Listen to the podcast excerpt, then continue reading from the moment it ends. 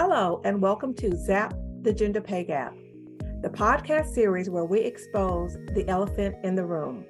The elephant's name, the gender pay gap.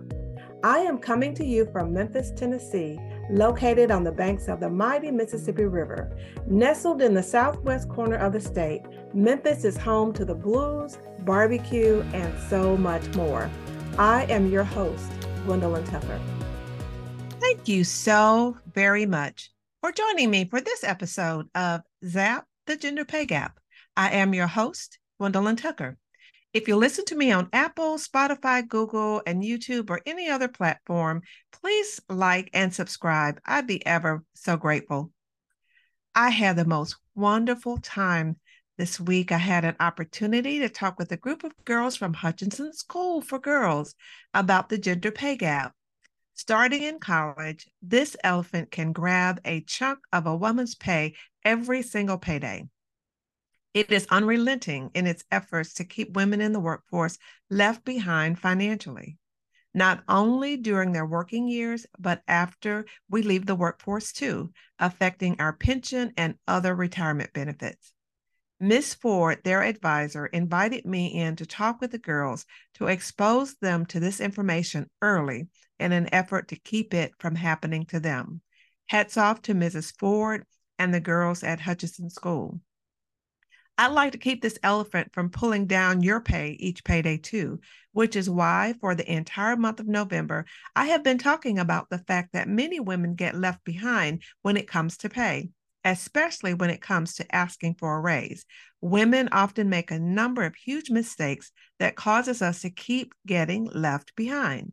On last week's episode, I shared eight mistakes women make and we'll review them in brief today.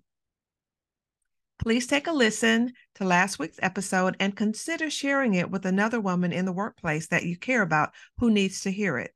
I also mentioned that if you had a question you wanted me to answer, to just drop a note in the comment section and I would answer it on the next episode. Well, guess what? I got two questions that I will answer later in this episode. But first, let's review the eight mistakes. Hats off to Lindsay Tigar, who wrote this article for Reader's Digest outlining eight huge mistakes women make when it comes to asking for a raise. I will list the mistakes first and then maybe briefly explain each one. Mistake number one is that you don't lay the groundwork. Mistake number two, you overthink it. Mistake number three, you apologize while you're asking. Mistake number four, you don't get real with other women. In other words, you don't find someone with whom you can confide in within the workplace who understands and knows how the system works. Number mistake number 5, you don't know the right time to ask. Mistake number 6, you don't get it in writing. Mistake number 7, you don't follow up to get the ball rolling. Mistake number eight, you don't look for a new job soon enough. I told you about the young lady I overheard who, when asked by her boss why he should give her a raise, said, Because I work hard. Her boss was not convinced nor impressed, and neither was I. Why? Because she did not give evidence to support her case that she should get a raise. She needed to do her, her work beforehand. So please don't make the same mistake thinking that working hard will get you a raise. Not necessarily. You need to have some evidence. Just as in a court of law, you want to present enough evidence for the jury, in this case, your boss and your boss's boss, to say, She's guilty, Your Honor. Give that woman her raise. She earned it. Please remember, no one can pay you what you're worth. You're just too valuable but they can pay you what your contributions are worth.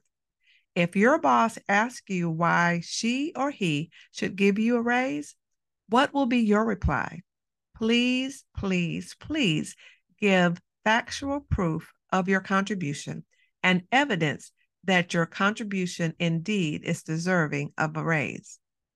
On the last episode, I mentioned that if you had a question you at, you wanted me to answer, to just drop a note in the comment section and I would answer it on this episode. Well, guess what? I got two questions that are very closely related. Let's take a look at each of the questions. Question number one was What if I ask for a raise and don't get it? What should I do next? And question number two is if my boss says no, does that mean I need to look for another job? Before responding to these questions, I'd like to make a few observations.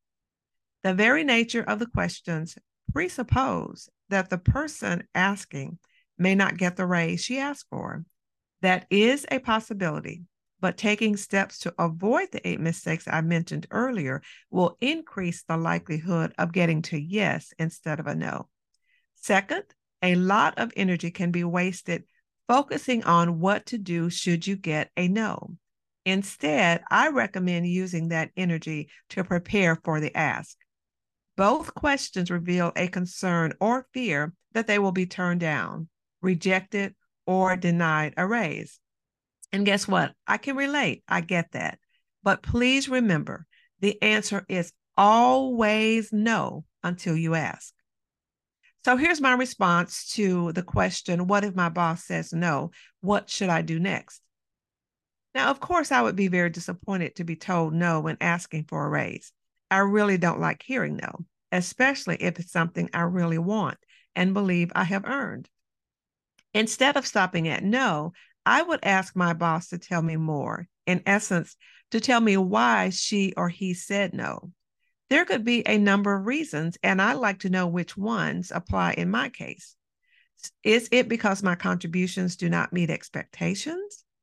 Is it not the right time? Is it because there is no money in the budget for me to get a raise? Is it because my boss is not willing to advocate for me getting a raise? Is it because I asked for too much? Knowing why my boss said no will help me plan my next move. Now, I admit it can be stressful asking for a raise, let alone navigating the space and maintaining your cool after being told no. It may be difficult to control your emotions and not let them get the best of you, either anger, fear, or disappointment, or a combination of these. But now's not the time to lose it. Now is not the time to let your emotions overwhelm your intelligence. Now to question two since my boss said no to me asking for a raise, does that mean I need to start looking for another job? Not necessarily. It can be very tempting to think that moving on is the best remedy. Again, not necessarily. You want to make sure you get a plan in place that leads you to what you want and most deserve. When I get in situations like these, I ask myself, what now and what next? You have to ask yourself, what do I do now? And what do I do next? The answer to those questions will depend upon why your boss said no. If your boss said that your contribution does not warrant a raise, then perhaps you have not provided enough evidence to be found guilty. But before going back to the drawing board, I'd ask for specifics. If the time is not right, I'd ask for a more opportune time to present my case and ask for his or her support. By the way, I recommend that you update your resume annually. This tidbit of advice was given to me by one of my mentors early in my career. At the time, I didn't fully understand why, but I did it anyway. It's very uplifting to see how you have grown in your career in just one year. Putting that on paper memorializes it in print so you will have it when you make your next career move. I want to leave you with this. First, thank you for submitting questions for me to respond to. Second, you can see that there is no one size fits all. And in some cases, the answer is it depends. I always like to get as much information as I can to help guide women in determining what is the next best step for them and knowing which mistakes to avoid is a good first step. Now, when asking for a raise, please, please, please take this to heart. Make sure you acquaint yourself with the eight mistakes women make and then take steps to avoid them. Also, please share this with another woman in the workplace who needs to know this information my goal ultimately is to show you how to get money from your company's budget into your bank account, how to get past no to a resounding yes. Now, I am opening up three new one on one coaching slots to show women in the workplace how to raise their pay in the next 90 days so that they don't keep getting left behind. Please message me back if you're interested in hearing more. Go to gwendolynjtucker.com and click on contact. I will also put a link in the show notes to this episode. So just check out the description box on how you can reach me. Women, you work hard for your money. I can show you how to take home all of it. Thank you so very much for joining me today. Please plan to join me next time and don't forget to leave your question in the in the comment box. I will make it my business to respond on the next episode. That way, others can benefit from hearing your question as well as my best answer. I look forward to hearing you here next Wednesday at noon Central Standard Time for the next episode of Zap the Gender Pay Gap. Until then, please be well. Thank you for joining me for this episode of Zap the Gender Pay Gap. Please rate, review, and subscribe to or follow me wherever you get your favorite podcast. I am your host, Gwendolyn Tucker. Thanks so much for listening. See you next time.